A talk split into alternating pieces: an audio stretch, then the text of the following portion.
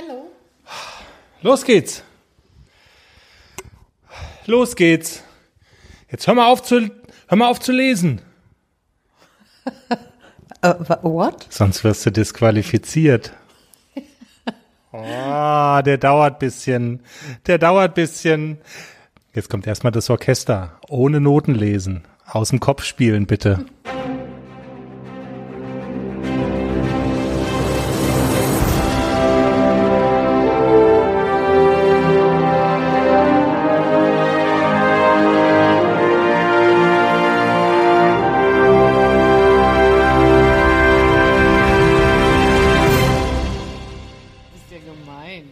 Ich bin gemein, keiner ist gemein. Hier ist der Pferde-Podcast. Herzlich willkommen. Folge 20. Ich habe auch schon einen Episodentitel. Der Regal ist der Regal. Mark Terenzi. Mark Terenzi, seines Zeichens Dschungelkönig, Ibis, ich bin ein Star, holt mich hier raus.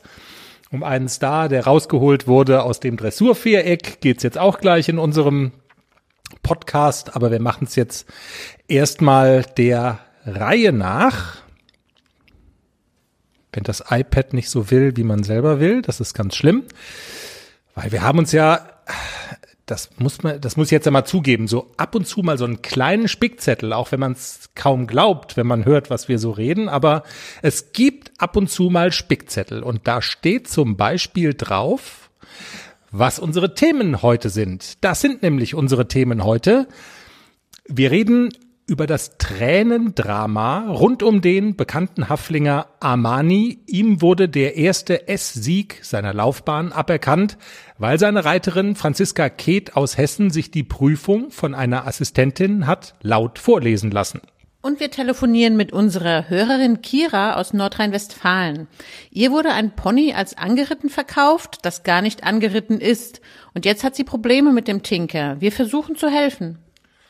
Und wir kümmern uns in dieser Folge um die Hundebesitzer unter euch, wie euer Wauzi zum perfekten Begleiter für den Stall wird.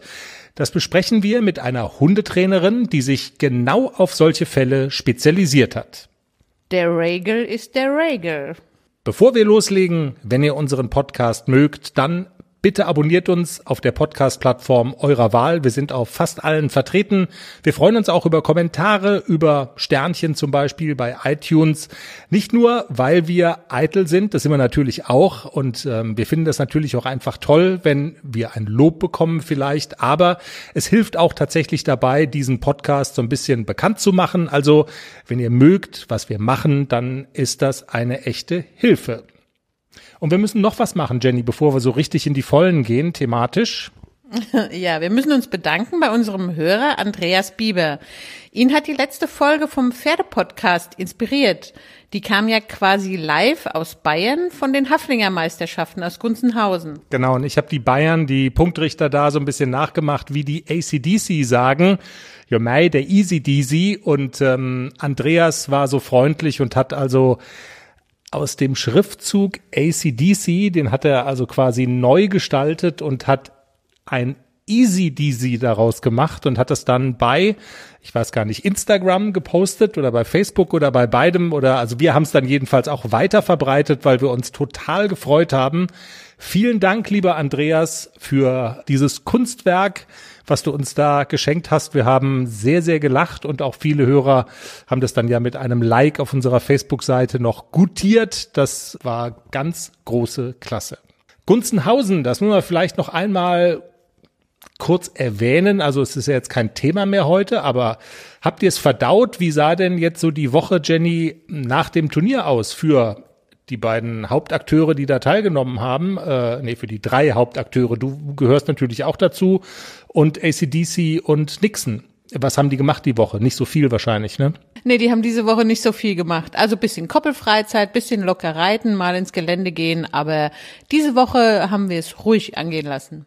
War ja auch anstrengend genug und auch nicht ganz unerfolgreich. Also alles gut und im grünen Bereich. Und das gibt uns die Gelegenheit, mal wieder so eine richtig thematische Folge zu machen mit allem, was Reiter so beschäftigt und bewegt. Und das war ja in der zurückliegenden Woche ähm, vor allen Dingen eine Sache, so wenn man äh, auf die Haflinger-Szene blickt. Wir haben das gelesen bei Facebook auf der Rückfahrt von Gunzenhausen, muss man sagen. Da wurde das so in unsere Timeline reingespült und zwar ging es um die Reiterin Franziska Keht, die du ja auch kennst, bei der du sogar schon Unterricht geritten bist. Äh, wir waren ja vorher im Rhein-Main-Gebiet zu Hause und ähm, da ist Franziska gar nicht so weit weg gewesen von uns. Also man kennt sich, man kennt sich gut, man verfolgt auch so ein bisschen, was macht ihr Parade Haflinger Armani und ähm, hat dann so die entsprechenden Facebook-Channels abonniert. Ja, und da kam dann die Geschichte in unsere Timeline, wie gesagt, um die es jetzt geht. Jenny, vielleicht für diejenigen, die es nicht mitverfolgt haben, mal in ganz kurzen Worten, was ist passiert? Ja, also Franzi hatte bei Facebook gepostet, da ist er, in Klammern wäre er, unser erster S-Sieg. Und ja, dann habe ich mir das Posting durchgelesen und da schrieb sie dann, sie ist bei einer S-Dressur gestartet und war mit knapp 69 Prozent Siegerin dieser Prüfung und kurz vor oder während der Siegerehrung wurde sie disqualifiziert, weil sie sich die Prüfung hat vorlesen lassen. Und ähm, ja, laut Regeln ist es nicht erlaubt. Eine FEI-Prüfung, die darf man sich nicht vorlesen lassen, die müssen auswendig geritten werden. Und so wurde sie disqualifiziert. Kein Sieg. Wir haben ja gefragt bei Facebook und auch auf unserer Homepage auf www.derpferdepodcast.com. Was ist eure Meinung dazu? Ähm, weil, das muss man auch noch dazu sagen, Franziska hat in dem Posting in einer ersten Version mit etwas mehr Schärfe und dann so ein bisschen zurückgenommen, aber auch Seitenhiebe verteilt gegen die Konkurrenz, die es offensichtlich war, die sie da quasi angeschwärzt hat. Also die Richter, das ist auch Teil der Geschichte, sind nicht von selber darauf gekommen, sondern darauf hingewiesen worden. Diese Prüfung wurde gelesen und ähm, das war dann so, naja, nach dem Motto die Konkurrenz, die Neider, ähm, also diese Seitenhiebe gab's auch und äh, das bietet natürlich viel Anlass für Diskussionen. Wir haben bei Facebook gefragt, was haltet ihr denn davon? Wie ist eure Meinung dazu? Und wir haben auch auf unserer Seite eine Umfrage gestartet. Ähm, mit beidem können wir uns ja vielleicht mal so ganz kurz beschäftigen. Fangen wir vielleicht mal an mit der Umfrage, die ich jetzt, huiuiui, das wird jetzt hier ein bisschen sportlich, wenn man hier live sozusagen in der Sendung Homepages drückt und dann versucht, die Umfrage zu finden. Aber aber, aber, aber, da ist sie schon. View Results. Also, was sagst du zum aberkannten S-Sieg von Armani. Es gab drei Antwortmöglichkeiten. Die erste war, unterm Strich ist alles korrekt abgelaufen, aber das Timing war grausam, also dass sie quasi in die Siegerehrung reingeritten ist und dann erfahren hat, du bist disqualifiziert. Also alles korrekt abgelaufen, aber das Timing war grausam. Das sagen 60 Prozent derjenigen, die teilgenommen haben. Ich verstehe die Aufregung nicht. Regel ist Regel. Das sagen knapp 23 Prozent. Und dann gibt es noch eine Gruppe von knapp 18 Prozent. Die Beschwerde der Konkurrenz war unfair. Also auf gut Deutsch, Franziska hätte den Sieg eigentlich verdient gehabt und ähm, die Konkurrenz äh, hat den schwarzen Peter. Das ist ganz klar die Minderheit und diejenigen, die sagen, die Regel ist die Regel, wenn man beides äh, zusammenzieht, dann, dann sind es mehr als drei Viertel der Befragten. Zu deiner Meinung, Jenny, kommen wir ja gleich noch, aber wir können vielleicht auch noch so ein paar Facebook-Kommentare vorlesen. Wir hatten das in verschiedene Gruppen gepostet, die Resonanz war unfassbar. Dieses Posting ist zehntausende Mal ausgespielt worden. Es gab äh, an die 100 Kommentare. Wahnsinn. Und ich weiß nicht, vielleicht kannst du die Nutzerin mal vorlesen, äh, eine der Nutzerinnen, die in der Gruppe Reiter Rhein-Main gepostet hat. Äh, ja, sie schreibt, ich halte fest, sie hat gewonnen aufgrund der Leistung.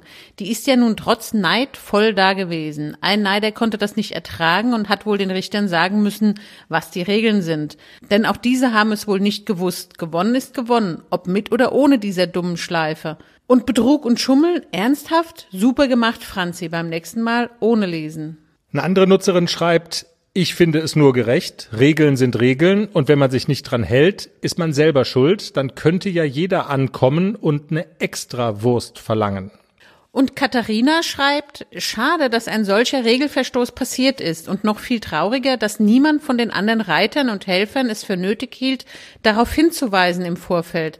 Natürlich müssen Regularien eingehalten werden, dafür gibt es sie. Dennoch wäre es sportlicher gewesen, einer Konkurrentin einen Tipp zu geben, statt sie in ihr Unglück reiten zu lassen. Auf der anderen Seite zeigt es, wie toll ein Dressurhaflinger gehen kann und wie viel Angst wohl die Konkurrenz hatte. Gratulation zur tollen Runde. Und last but not least, wie gesagt, es ist nur ein kleiner Ausschnitt, den wir hier vortragen können. Es gab noch viel mehr.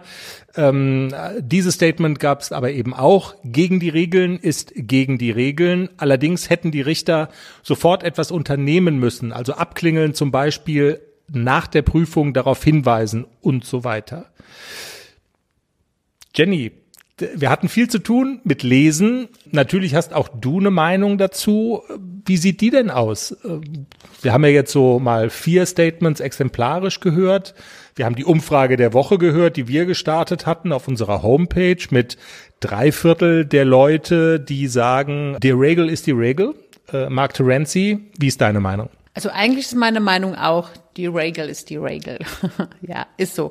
Viele bei Facebook haben ja geschrieben, äh, von wegen ist äh, die Konkurrenz und die Neider gönnen der Franzi den Sieg nicht mit dem Haflinger.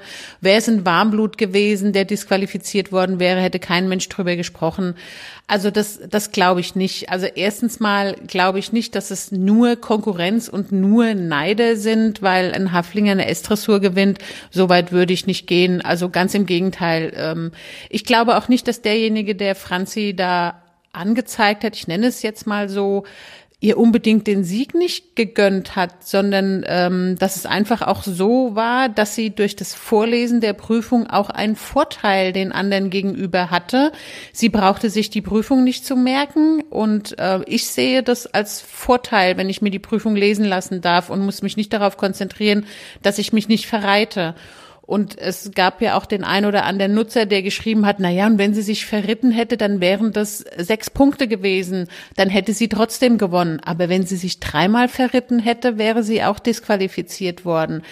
Also meine Meinung ist, ich sehe es auch als Schummeln und ich finde, es ist vollkommen richtig, dass ähm, sie disqualifiziert wurde. Natürlich war das Timing total schlecht. Das ist überhaupt gar keine Frage. Also die Richter hätten es, man weiß noch nicht mal so genau, ob es die Richter überhaupt bemerkt haben. Also es gab auch Stimmen, die gesagt haben, die Richter hätten es gar nicht mitgekriegt oder hätten es nicht bemerkt.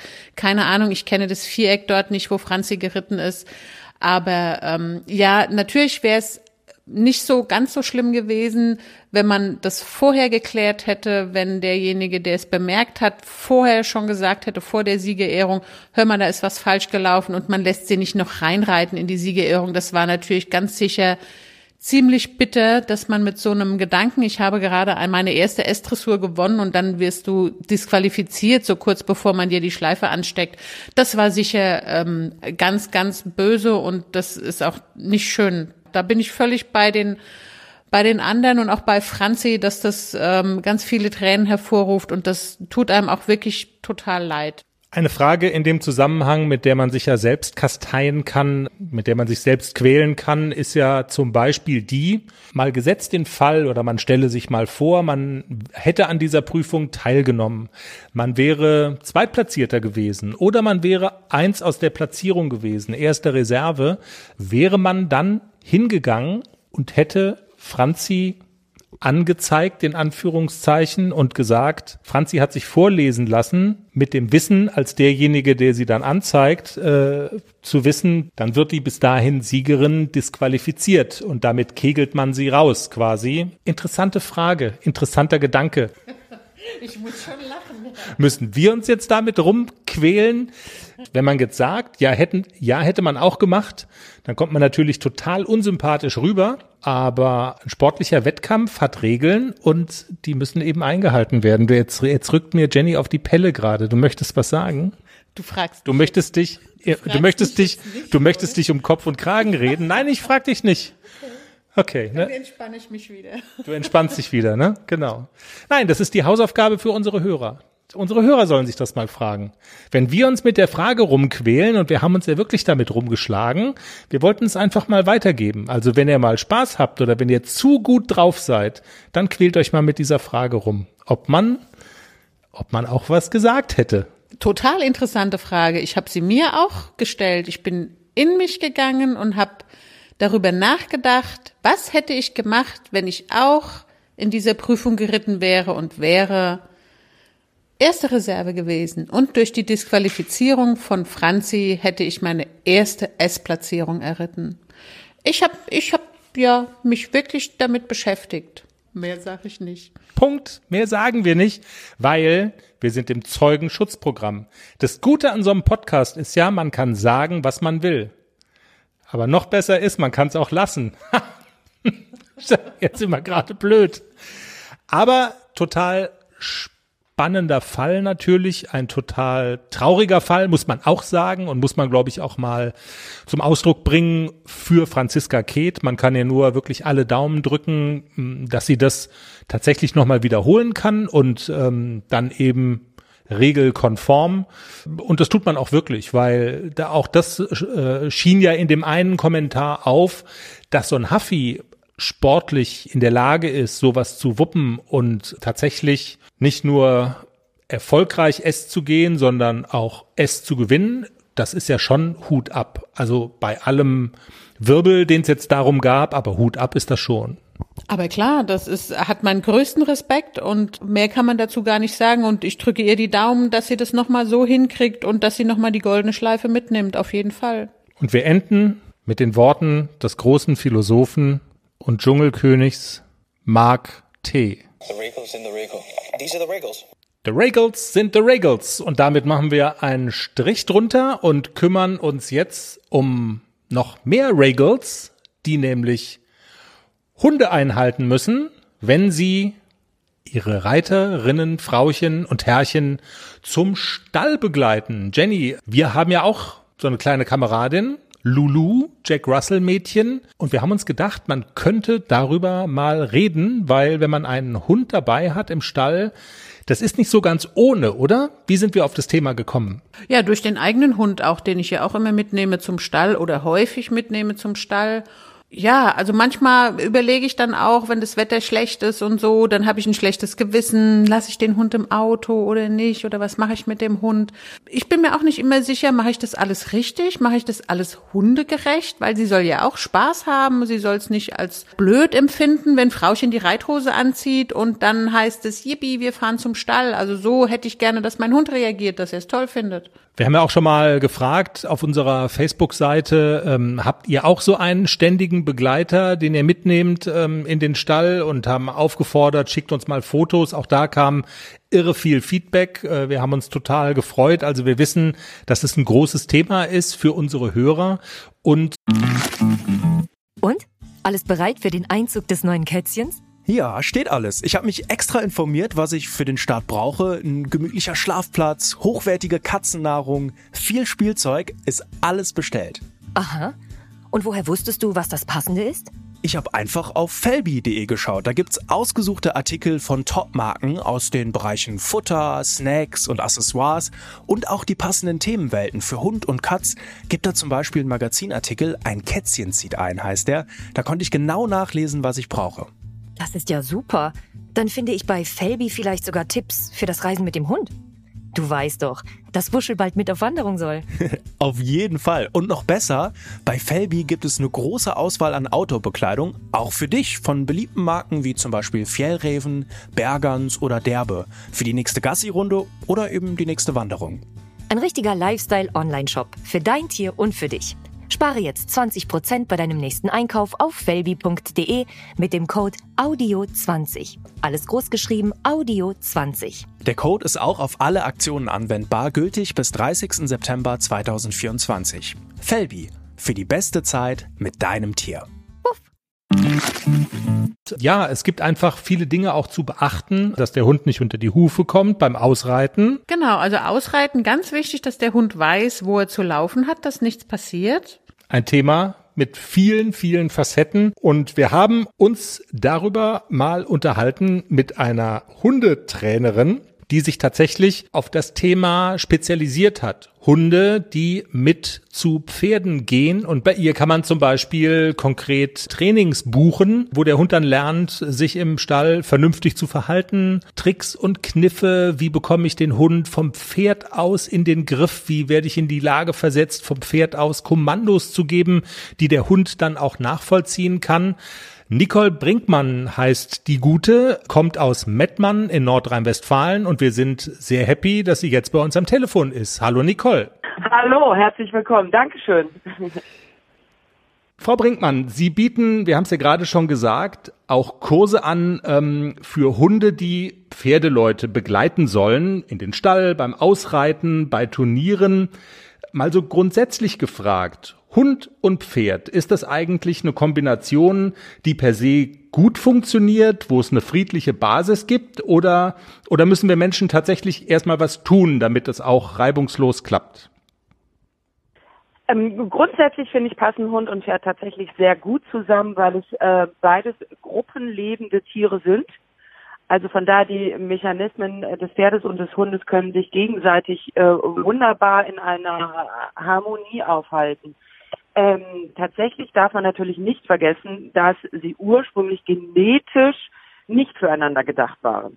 Mhm.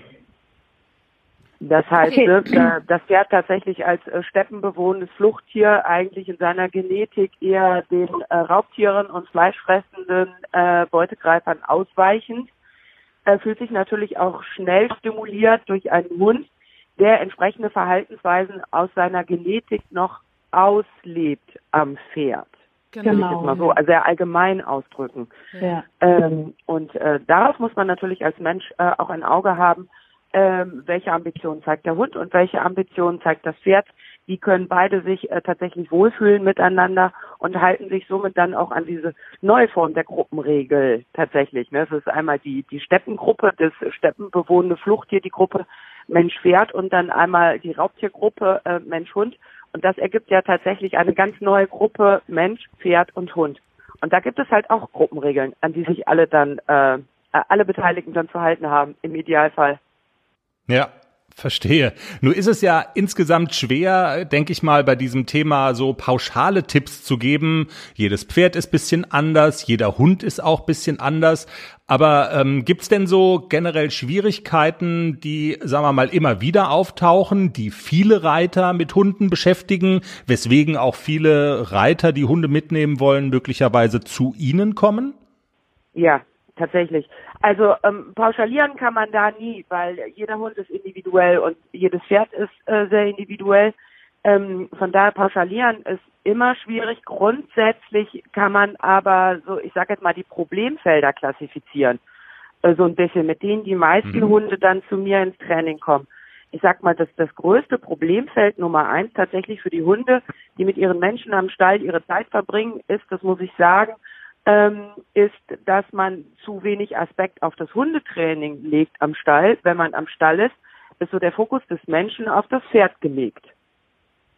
Und äh, das ist ja tatsächlich dann schon mal der Beginnerfehler, weil die Hunde da wirklich sehr automatisiert so ein bisschen machen, was sie wollen. ähm, sind da sehr, die sind dann da sehr freigeistig. Viele Hunde können auch damit gut umgehen, aber manche Hunde halt eben nicht. Und das ja. ist, äh, sag mal, so, dass, dass ich sag mal, das größte Manko der Mensch-Hund-Kooperation, wenn ich jetzt aussteige und mich mental ab da nur noch um mein Pferd kümmere und mein Hund ist irgendwie passives Mitglied äh, an meiner Reise am Reitstall, muss ich mich nicht wundern, dass mein Hund sich quasi ähm, auswärts beglückt, sage ja. ich jetzt mal so. Außerhalb der Mensch-Pferd-Symbiose, äh, weil die finden ja alle ihren Spaß. Die finden alle ihren Spaß mit Artgenossen, Die finden alle ihren Spaß, indem sie andere Menschen beglücken mit Anwesenheit, Verbellen, äh, territoriales Verhalten oder aber auch anspringen und Freude zeigen. Ähm, oder Spiel und Spaß im Jagen oder aber auch Möhren klauen äh, bei der Nachbarsbox, vielleicht ein paar Gamaschen klauen und zerschreddern, das sind dann die Jungspunde. Ähm, Katzen jagen. Viele Reitställe haben freilebende oder wildlebende Katzen. Denen kann man natürlich mal so ein bisschen nachstellen, äh, geschweige denn von Mäusen und Ratten und ähnlichen Getier, was äh, sich so auffällt am Reitstall. Oder sogar Pferde auf der Weide, wollen wir auch äh, nicht tatsächlich ganz verschweigen, das findet ja auch statt. Ähm, und von daher, das so, ich, ich sag mal so ein ganz kleines bisschen das Hauptmanko. Der Mensch macht sich am Stall zu wenig Gedanken mental darum, dass er seinem Hund da natürlich eigentlich auch eine Form von Ausbildung, Training, Erziehung, Symbiose hm. zukommen lassen darf, damit das irgendwann richtig gut läuft. Von allem, was Sie gerade aufgezählt haben, unser Hund hat alles schon gemacht. Das, das nur so als Bemerkung eingeschoben. Ja, ja das, deshalb die, die, die, die, das kleine Schmunzeln zwischendurch. Ähm, das ist ja etwas, was vom Grundsatz her auch nie in einer Katastrophe enden muss es geht auch gar nicht darum, dass ich so grundsätzlich tabuisiere. Dafür habe ich zu viel mit spezialisierten Hunden gearbeitet, wo man da gar nicht mehr so pingelig sein darf. Mhm. Nichtsdestotrotz geht es mir einfach nur darum, dass der Hund da natürlich etwas auslebt, weil er mit seinem Menschen in dem Moment natürlich wenig erlebt. Ja. Was das muss das, das Hauptaugenmerk. Ja, was muss denn ein Hund lernen, um am Stall dabei zu sein, so prinzipiell? Mm, ich finde, in erster Linie muss er lernen, äh, mit seinem Menschen in Kooperation zu stehen. Das ist so das, das ist so das, das, das Hauptaugenmerk tatsächlich. Mhm. Und wenn ich doch als Mensch aussteige aus meinem Auto mit meinem Kooperationspartnerhund und mich dann aber nicht mehr um ihn kümmere, gibt es überhaupt keinen Grund für den Hund, sich in der Kooperation aufzuhalten, weil er sich dort nicht gut fühlt. Okay. okay. Und ähm, ab welchem Alter empfehlen Sie, Hunde mit in den Stall zu nehmen? Gilt denn hier, je jünger, desto besser, also gleich von Beginn an? Ja, ja, ja, tatsächlich. Die Sozialisierungsphase, die ist ja in der in der frühen Jugend des Hundes tatsächlich sehr intensiv. Ich will jetzt gar nicht von Prägung sprechen, aber so diese diese intensive Kennenlernphase der der sozialen Aspekte, die sind in der Jugend besonders stark bei den Hunden ausgeprägt. Und die nutze ich vor allen Dingen für den Ort, dass ich da tatsächlich meinem Hund einen sozialen Aspekt zukommen lasse, fremde Menschen, fremde Hunde, der Ort, ganz viele Pferde. Soziales Verhalten tatsächlich wird dem Pferd gegenüber am intensivsten im Welpenalter gelernt. Mhm. Weil da das Jagen noch keine Rolle spielt. Das, das sind diese ganzen Mechanismen des Beutefangkreislaufes und die, die ganzen Aggressionsbereiche ja noch überhaupt nicht so, so, so stark geschult im Gehirn.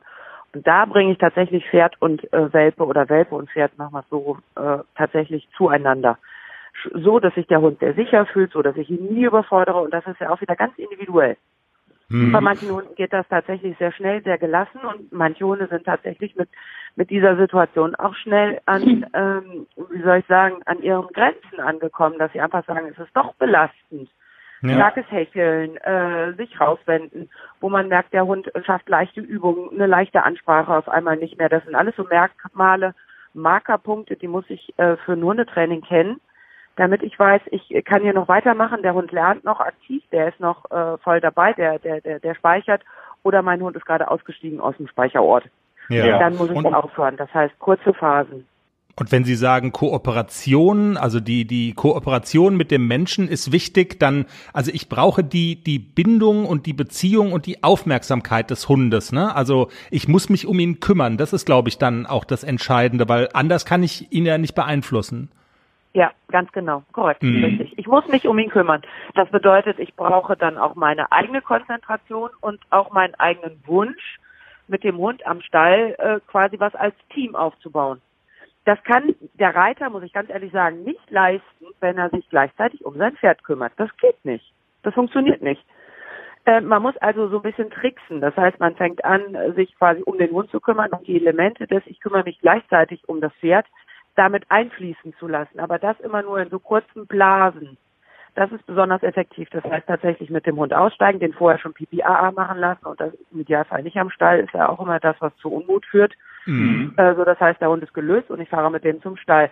Der steigt mit mir gemeinsam aus dem Auto aus und ich kümmere mich dann tatsächlich erstmal in, in dieser Sequenz um den Hund. Mein, mein Augenmerk ist beim Hund. Ich bringe aber das Pferd quasi als Statist, als passiven Trainingspartner mit rein.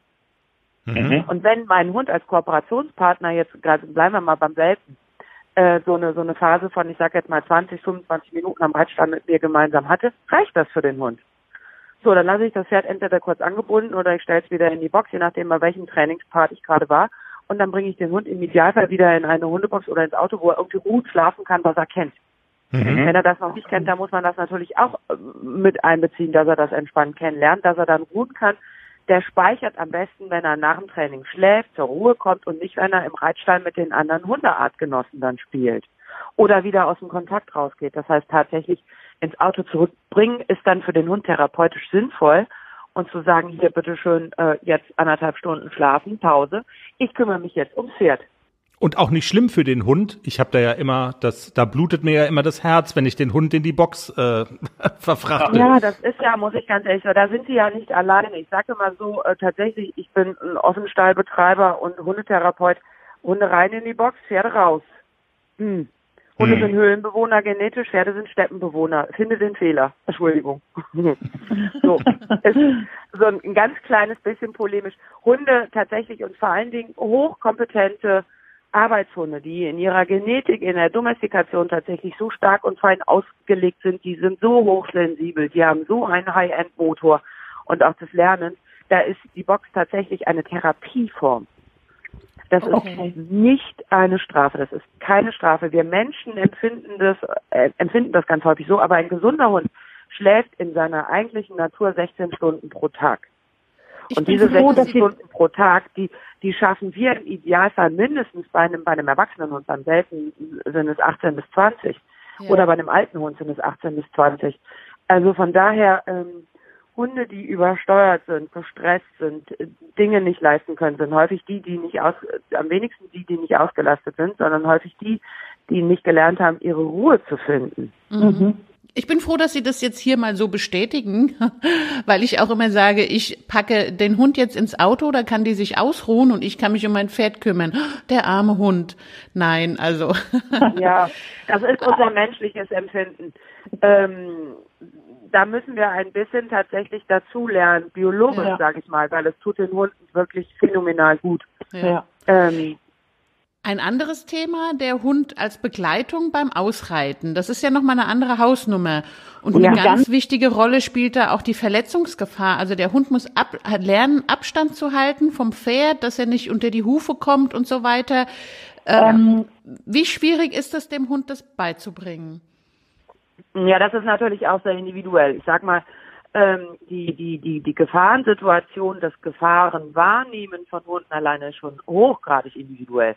Als dass ein, eine, eine, eine Jagdhunderasse tatsächlich äh, da nicht so stark sensibel drauf reagiert wie ein Hütehund zum Beispiel. Ähm, ein Hütehund ist tatsächlich sehr fein auf die Bewegung des Hundes schon genetisch abgestimmt. Die haben wieder andere Problemfelder. Ja. Ich sag jetzt mal bei einem äh, Labrador, der ein bisschen mehr ähm, schwere, körperliche Schwere mitbringt, äh, der ist tatsächlich da immer noch so ein bisschen unsensiblerer Typ, der dann auch häufig mal äh, dem Pferd in den Weg läuft zum Beispiel oder unter den Beinen durchläuft oder oder oder solche Sachen. Ähm, den Hunden muss man das tatsächlich dann auch sehr viel feiner beibringen, dass ähm, die Gefahrenzone gemieden wird, sage ich jetzt mal. Dass äh, die gelernt wird, tatsächlich zu umgehen vom Hund. Das heißt, dass der Hund lernt, wenn ein Pferd sich vorwärts bewegt, dass er vorne nicht kreuzt. Und mhm. auch wenn ein Pferd äh, steht, dass er nicht durch die Beine äh, die Seite wechselt. Das mhm. sind so Sachen, ähm, die kann man dem Hund tatsächlich über schönes Training beibringen. Da kann man auch als Hilfsmittel ganz wunderbar die Leine einsetzen. Da kann man mit einem, mit einem Trainer oder mit einem Assistenten vom Pferd aus wunderbar mit einer dualen Leine arbeiten. Ähm, weil dem Hund muss es tatsächlich stärker erklärt werden, weil er keine Wahrnehmung für diese Gefahrenzone hat, genetisch. Ja, die Kommandos dafür müssen letzten Endes ja aber dann aus dem aus dem Sattel kommen, ne? Das stelle ich mir gar nicht so einfach genau. vor. Wie macht man das genau. denn? Ja, ich sag mal, die Kommandos, die die die akustischen Kommandos, die muss ich ja meinem Hund so oder so beibringen. Also die muss hm. ich ihm ja so oder so vermitteln. Das heißt, ob ich jetzt am Boden stehe oder auf dem Pferd sitze, mein akustisches Signal dort sitzt, hat für den Hund ja erstmal überhaupt keine Bewandtnis. Äh, die Erklärung ist nur vom Boden häufig leichter als vom Pferd aus, weil wir Menschen mit unterschiedlichen äh, Signalformen ähm, gemischt arbeiten. Das heißt, wir bringen immer eine Körpersprache mit rein, Wir bringen fast auch immer so ein bisschen eingrenzenden Raum mit rein, dass wir den Hund so ins Sichtfeld rücken beim Kommandositz zum Beispiel.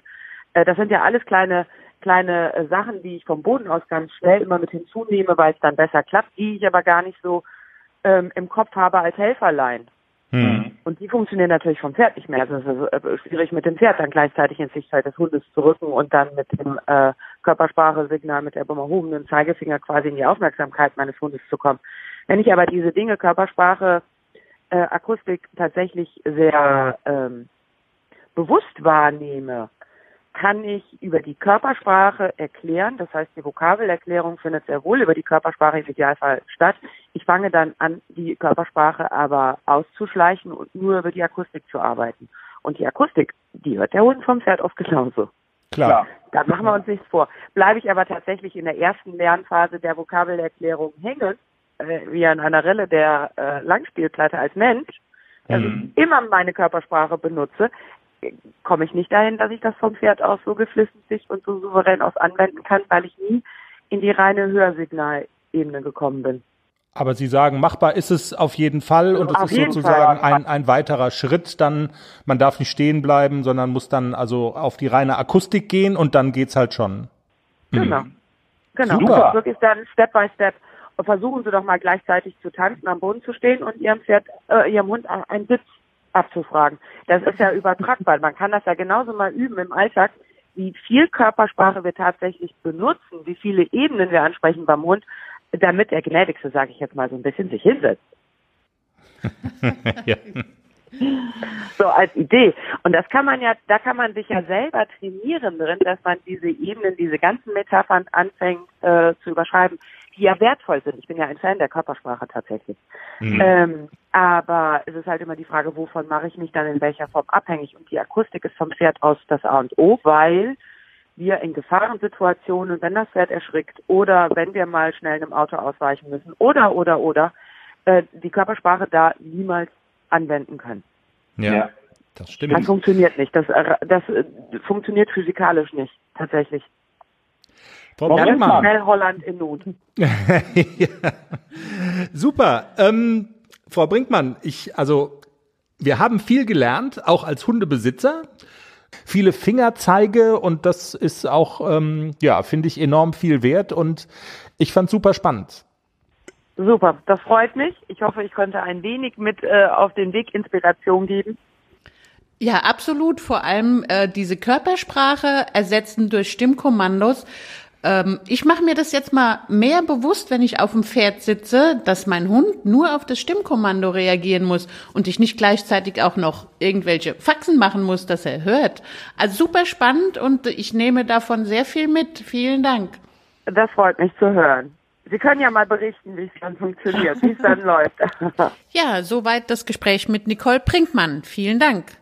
Einen Punkt haben wir noch für heute. Wir haben unseren Hörern angeboten, wenn ihr Probleme habt oder Fragen rund um eure Pferde und wir vielleicht helfen können, dann meldet euch bei uns. Wir können dann darüber reden und schauen, ob wir gemeinsam eine Lösung finden. Und genau das hat Kira aus der Nähe von Recklinghausen gemacht. Hallo Kira, was ist denn dein Problem? Ja, also das eigentliche Problem an sich ist so ein Rundum-Problem. Wir haben halt ein sehr junges Pferd gekauft. Es ist halt jünger als beim Kauf gesagt wurde auch natürlich. Und ähm, jetzt ist es auch nicht eingeritten, wie es gesagt wurde. Und die Longe kennt es auch noch nicht, wie es gesagt wurde. Oh und jetzt sind wir halt gerade, ja, äh, schwer beschäftigt, haben noch nie ein Pferd eingeritten und dachten so, ja, gut, ne, müssen wir jetzt irgendwie durch. Äh, das Hauptproblem waren erstmal die Hufe, weil er da panische Angst hatte und nicht, es nicht kannte, die Hufe zu geben. Demnach sahen die auch aus. Das hatte sich jetzt schon ein bisschen geklärt. Ähm, das mhm. geht mittlerweile. Aber mit der Longe ist jetzt ganz schlimm, weil er kennt es zwar an sich, aber er zieht halt, wer weiß wie, und zieht uns da auch fast über den ganzen Platz mit. Okay, äh, mit was longiert ihr denn? Mit einem Kappzaum oder was habt ihr? Ja, habt ihr wir drauf? haben jetzt alles durchprobiert. Wir haben jetzt äh, äh, also, Kappzaum Kapp ausprobiert und ähm, sowohl Halfter als auch Trense mit Longierbrille haben wir ausprobiert. Mhm. Und ähm, Ja, genau. Ähm, was bei so Pferden, die so extrem ziehen, immer ganz, ganz gut hilft, ist ähm, das Halfter, das der Zöpfchen Bernd immer benutzt. Bernd Hackel benutzt so ein, ähm, so ein ähnliches wie Monty Roberts. Weiß nicht, ob du das schon mal gesehen hast. Alternativ würde ich auch sagen, nehmt den Kappzaum und mhm. ähm, nehmt, geht zu zweit und ja. einer führt ihn außen an der Linie und der andere steht drin und hält die Longe. Also, dass der halt so mächtig zieht, liegt wahrscheinlich auch noch daran, dass er noch gar kein Gleichgewicht hat auf dem engen, genau. relativ engen Kreis. Also, wenn du sagst, er ist sehr jung, wie jung ist er denn? Äh, das ist die Frage, das muss jetzt mit dem Tierarzt nochmal abgeklärt mhm. werden. Er wurde als fünf verkauft. Okay. Wir schätzen aber, dass er auf jeden Fall erst drei sein kann. Wahrscheinlich auch, okay. wenn man sich die Zähne ansieht. Ja, aber dann liegt es auch größtenteils an dem Gleichgewicht. Also die ganz jungen Pferde, je nachdem wie groß er auch ist, wenn er ein bisschen größer ist, dann brauchen die einfach eine Zeit lang, um sich gerade auf so einer engen Wendung auszubalancieren, was ihr dann auch machen könnt. Ich weiß nicht, ob ihr eine, eine Reithalle oder einen Platz habt, der ein bisschen eingezäunt ist, dass man ihm, ihn am Anfang wirklich groß longiert. Also nicht auf einem kleinen Kreis, sondern bisschen mitlaufen groß longieren, dass er lernt, sich bisschen auszubalancieren und nimm dir jemand mit, jemand zweites, der ihn außen, also der ihn führt und der ihn auch außen auf der Linie hält. Dann lernt er das, normalerweise lernen die das ganz schnell, was sie sollen, wenn sie mal verstanden haben, sie sollen da an dieser Schnur entlang laufen. Aber du brauchst einen zweiten Helfer und ich würde ihn ganz groß longieren, also nicht auf einem kleinen Kreis. Dass die so mächtig ziehen, legt sich meistens mit der Zeit von selber, wenn sie Gleichgewicht haben. Ja, der ist auch das also, Problem. Der hat einfach äh, keine Muskeln auch, mussten wir bemerken. Ja. ja. also wenn der wirklich noch so jung ist und gar nichts gemacht hat und der halt verkauft wurde als fünf, wer weiß, was die vorher mit dem gemacht haben. Also was ihr halt auch machen könnt zum Muskelaufbau, ähm, viel spazieren gehen, fördert das Vertrauen zwischen Pferd und Mensch enorm. Also nehmt ihn mit, nimm ihn an die Hand mit einem Halfter, mit Kappzaum, zieh dir Handschuhe an und geh mit ihm spazieren, lange Strecken, dass er auch ähm, die Welt kennenlernt, dass er was sieht, dass er merkt, er kann sich auf dich verlassen, er kann dir vertrauen. Du bleibst immer ganz ruhig, wenn er draußen sich vor irgendwas erschreckt oder so, lass dich nicht aus der Ruhe bringen und laufe mit ihm ganz viel, was auch ganz viel hilft zum, zum Muskelaufbauen und Gleichgewicht kriegen, ist ihn als Handpferd mitnehmen. Auch das ist eine wirklich gute Sache, um so ein Jungpferd so dran zu gewöhnen. Aha, da sitzt auch jemand auf dem Rücken und so ein Jungpferd dran zu gewöhnen, mitzulaufen. Also wenn, als Handpferd lernen die ja ganz schnell, dass sie halt mitlaufen müssen mit dem Tempo, das das Führpferd vorgibt. Und zum Muskelaufbau ist es unbezahlbar für ein junges Pferd. Ja. Also das ähm, Spazierengehen, das machen wir wirklich sehr häufig und dass der sich erschreckt, ist gar kein Problem. Der ist die Ruhe selbst. Haben wir mhm. bei keinem Pferd vorher je gesehen. Aber ähm, das Reiten können wir auch erstmal ausschließen wegen dem Muskelproblem. Wir saßen beide mal drauf und zwei Tage später hatte der ein Wirbel richtig komisch rausgucken am Rücken. Dann haben wir gesagt, wir lassen das jetzt erstmal. Totale okay. Rückenprobleme bekommen direkt. Ja. Also wir müssen erstmal nur vom Boden aus, haben wir festgestellt, ja. sonst geht da gar nichts. Ja, wenn der halt auch wirklich, ich weiß nicht, wie groß ist er denn? 1,45 Stockmaß. der ist ja relativ klein. Was ist es denn überhaupt für ein, für ein Pony? Was für eine Rasse? Ein Tinker. Ein Tinker, okay. Aber die haben ja sowieso eher immer so ein bisschen, bisschen so ein, so ein Rücken, der bisschen mehr Schwung hat und ich glaube, die brauchen auch ein bisschen länger, bis sie erwachsen werden. Also die Tinker sind ja, ja so ein bisschen Spätzünder und Spätentwickler. Also da würde ich, glaube ich, auch erst frühestens vierjährig mal versuchen, den anzureiten, weil die Tinker sind wirklich, die brauchen einfach bisschen länger mit allem. Und also wenn du, wenn du jetzt noch ein halbes Jahr oder ein Jahr wirklich viel Bodenarbeit mit ihm machst und die Rückenmuskulatur versuchst bisschen aufzubauen, indem du mit ihm spazieren gehst, ihn longierst, vorwärts, abwärts, ihn so ein bisschen vielleicht, wenn er die Longe mal wirklich gut kennt und ordentlich an der Longe läuft, auch versuchen, ihn mal so ein bisschen auszubinden, also nicht ganz eng verschnallen, sondern ihm den Weg so ein bisschen in die Tiefe zeigen, dass er den Hals fallen lässt. Und was ganz, ganz toll ist mit den Tinkern, ist Bodenarbeit. Die sind ja sehr gelehrig und die machen das super toll, Kunststücke beibringen und sowas alles. Ich glaube, da sind die ganz, ganz dankbar, die Tinker, und das macht viel Spaß mit denen. Also das würde ja. ich so machen, bis der mal vier ist und dann vielleicht erst versuchen mal, alles klar, wir legen mal einen Sattel drauf und wir gehen mal spazieren mit Sattel und dann würde ich, also mit dem Tinker würde ich echt noch ein bisschen warten, bis ich den anreiten würde. Ja, also so Sattel an sich kennt er ja auch. Ich meine, wir haben es ja probiert. Wir dachten ja, er wäre fünf. Also ganz fest steht es ja auch noch nicht, wie alt er jetzt ist. Mhm. Aber ähm, eingeritten kann er nicht sein. Er rennt ja direkt los. Ja, also die haben dann auch Panik und also eine Freundin von mir hat auch so einen jungen Tinker gekauft, auch als angeritten und der war tatsächlich auch nicht angeritten und die hat das ganz gut hingekriegt. Die hat ein Jahr gebraucht, die hat ganz viel Bodenarbeit mit ihm gemacht und heute ist er das zuverlässigste Geländepferd, was man sich wünschen kann. Aber auch da ist wieder so Zeit, Zeit, Zeit. Also wenn du sagst, er ist ganz brav, er ist überhaupt nicht schreckhaft und er vertraut dir auch, dann ist es doch schon mal eine sehr, sehr gute Basis für euch, darauf aufzubauen. Und das mit dem Longieren, wie gesagt, mach's auf großer Linie, bis er Gleichgewicht hat, bis er, bis er weiß, was er soll. Und dann kannst du nach und nach versuchen, den Kreis so ein bisschen enger zu machen und ihn wirklich auf einem Zirkel zu longieren. Also der wird noch eine Zeit lang ziehen. Das ist normal bei den jungen Pferden. Da würde ich mir auch gar nicht so viele Gedanken machen. Die lernen das irgendwann. Ja, gut. Okay, aber dann, und dann äh, spielt der Tierarzt aber schon jetzt auch erstmal eine große Rolle, dass der sagt, wie alt ist das Pferd, oder? Habe ich es richtig verstanden, Jenny? Genau, also ähm, erstmal abklären, wie alt er überhaupt ist. Vielleicht ist er ja auch erst zwei. Also man weiß es ja nicht, aber wenn du sagst, man sieht es auch an den Zähnen, die sind noch ganz klein, also ich würde mal abwarten, wie alt er überhaupt ist, bevor ich mit dem dann auch richtig weiterarbeiten würde. Weil wenn der erst zwei wäre zum Beispiel, dann, dann ist ja wirklich noch viel zu früh. Auch mit dem Longieren würde ich, das würde ich noch nicht machen mit so einem ganz jungen Pferd. Zumindest nicht regelmäßig. Man kann ihm das mal zeigen. Aber da würde ich eher so drauf äh, dazu übergehen, gerade Strecken, spazieren gehen und so weiter. Also longieren würde ich so ein ganz, ganz junges Pferd noch nicht so regelmäßig. Ab und zu vielleicht mal. Ja, gut. Aber genau, klärt das doch mal ab, wie alt er überhaupt ist und ähm, dann, dann können wir ja auch gerne noch mal, noch mal sprechen oder schreiben. Ja, von mir aus gerne. Also der Tierarzt ja. soll demnächst auch mal kommen, endlich. Mhm. Und dann ja. haben wir es hoffentlich. Oder wenn du sagst, du hast es jetzt probiert auf großer Linie und es hat nicht geklappt. Also man, es klappt ja auch nicht immer alles mit allen Pferden. Das ist ja jetzt nur mal so ein Tipp.